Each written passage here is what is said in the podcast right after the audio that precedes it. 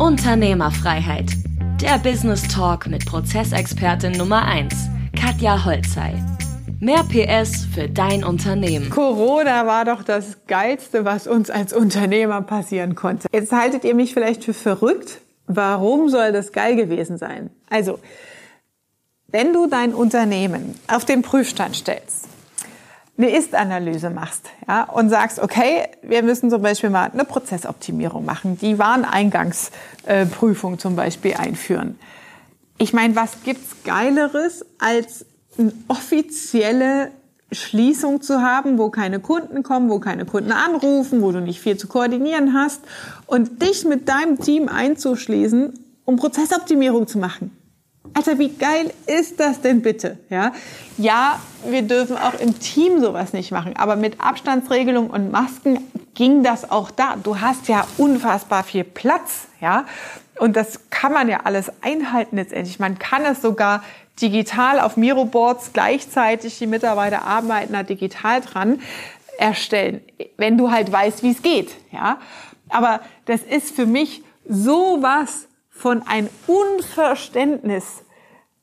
Wenn, also wenn, wir haben halt durchgearbeitet. Für uns war das überhaupt kein Thema, ja, mit digitalen Arbeiten und so weiter. Deswegen hatten wir jetzt nicht diese krassen Effekte. Aber wenn ich mir jetzt überlege, ob das Gastronomie ist, ob das Handel ist, Einzelhandel, ähm, also alles, was kein typisches Online-Business ist, wo die Betriebe wirklich einfach geschlossen waren.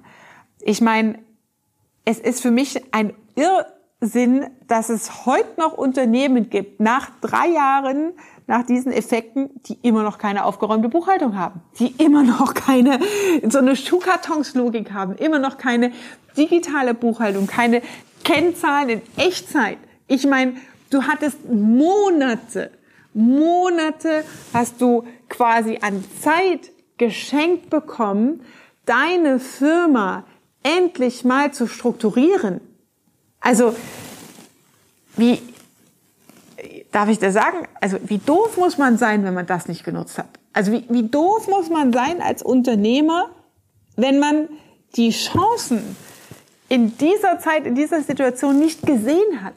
Das kann, ich kann mir das eigentlich nur erklären aus Unwissenheit, ja, weil man nicht weiß, okay, wie gehe ich das Ganze an, ja, ähm, wie, wie, wie, wo, wo fange ich überhaupt an, wie strukturiere ich sowas, wie plane ich sowas, welche Mitarbeiter müssen da involviert sein. Das ist die einzige Entschuldigung, die ich da durchgehen lasse. Aber selbst dann kannst du dir hier bei mir Online-Kurs, YouTube-Videos angucken, um zu verstehen und auch Ideen zu bekommen, okay, was müsste ich eigentlich machen, wie würde ich jetzt mal meine Buchhaltung aufräumen und klare Prozesse definieren. Also bitte, mir, mir fehlen da wirklich die Worte. Wie geil war Corona, die uns Zeit geschenkt hat, wirklich an, an Aufräumen, an Strukturen und Abläufen zu arbeiten. Das ist das eine mit dem Team. Was es auch natürlich gegeben hat, Zielvereinbarung für Mitarbeiter, Stellenbeschreibungen, deine Organigramme überhaupt mal zu nehmen. Auch da kann ich es nur nachvollziehen, dass du als Unternehmer nicht verstehst, welchen Sinn und Zweck hat eigentlich ein Organigramm für mich? Was bringt mir das?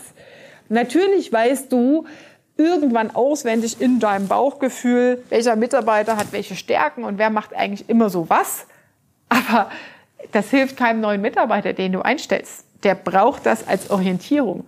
Dieses Bauchgefühl, ich weiß schon, wer was hat und wer welche Stärken macht, ist dein Engpass, weil alles von dir abhängig ist und du es nicht systematisiert hast, nicht logisch aufgebaut hast. Du hast keine Datenquelle, auf der du Recruiting, personale Engpässe, Logistikprozesse, Abläufe überhaupt diskutieren kannst mit deinem Team, geschweige denn mit externen oder mit Dienstleistern oder Auftraggebern. Ja, also es ist für mich ein Unding, ein absolutes Unding, dass es immer noch Unternehmen gibt, die diese Zeit einfach, ich sag mal, wirklich verpennt haben, möglicherweise auch in Angststarre, ja, durch die ganzen krassen Nachrichten, die es ja damals gab, auch einfach verfallen ist in Untätigkeit. Ne? Das könnte ich mir noch erklären. Aber selbst, also guck mal, rechne mal, allein drei, vier, fünf, sechs Monate sind das locker über die drei Jahre gewesen. Ja? Und wenn du sechs Monate Zeit geschenkt bekommst, dann könntest du sogar selber als Unternehmer die ganzen Kassenzettel sortieren und einen logischen Buchhaltungsprozess aufarbeiten, nacharbeiten, damit das sauber ist. Und es ist nicht der Steuerberater. Also bitte. Es gibt dann Leute, die sagen, ah oh ja, der Steuerberater hätte nicht gearbeitet. Shit in, shit out. Das ist die einfache Regel. Wenn du einen Haufen mit Schuhkarton, einen Haufen mit unstrukturierten Belegen, einen Haufen von unsortierten Daten rüberschiebst und als Prozessinput beim Steuerberater abgibst, dann kann auch nur Scheiße und Murks rauskommen. Und zwar ganz, ganz viele Rückfragen, eine lange O-Post-Liste, ganz viele Dinge, die unbearbeitet bleiben, die nicht zugeordnet sind, weil du einfach nur Bullshit über den Zaun wirfst. Also Shit in, Shit out. Schaff selber bei dir klare Strukturen und dann sind deine Ergebnisse auch besser. Und warum spreche ich das Thema Buchhaltung an? Das ist die Kernessenz und die Quintessenz, die wir als Unternehmer brauchen, um daraus eine fundierte, korrekte Datenbasis zu haben und mit Kennzahlen zu arbeiten, um eine gute Liquiditätsplanung in die Zukunft zu machen, einen guten Kostenstrukturüberblick zu haben, ja, deine Investitionsplan, deine Wachstumsplan, deine Materialplanzahlen, dass die sauber definiert sind, dass du Sicherheit hast und die richtigen strategischen und unternehmerischen Entscheidungen triffst. Das ist das A und O, weil die Zahlen in deiner BWA, die Kennzahlen, die sich daraus ableiten, Rendite-Kennzahlen, Umschlagshäufigkeit in deinem Lager und so weiter, die kommen ja alle aus der BWA. Und wenn die Zahlen da drin nicht stimmen, dann ist es deine Ursache, dass du Bullshit reinlieferst. Ja, auch Steuerberater machen viele Fehler und es gibt viele schwarze Schafe da draußen, auch große schwarze Schafe. Aber es ist deine Aufgabe dafür zu sorgen, dein Bestes zu geben, dass du, wenn du gute Ergebnisse willst und gute Prozessergebnisse, gute Informationen reingibst in den Prozess. Und das geht von dir und deinem Unternehmen aus. Also, das ist für mich die größte Katastrophe in unserer Wirtschaft, dass, und zeigt auch so ein bisschen dieses Unternehmer-Mindset und Unternehmertum in Deutschland, wenn diese Zeit und Phasen wirklich einfach verpennt wurden, ja, in Untätigkeiten.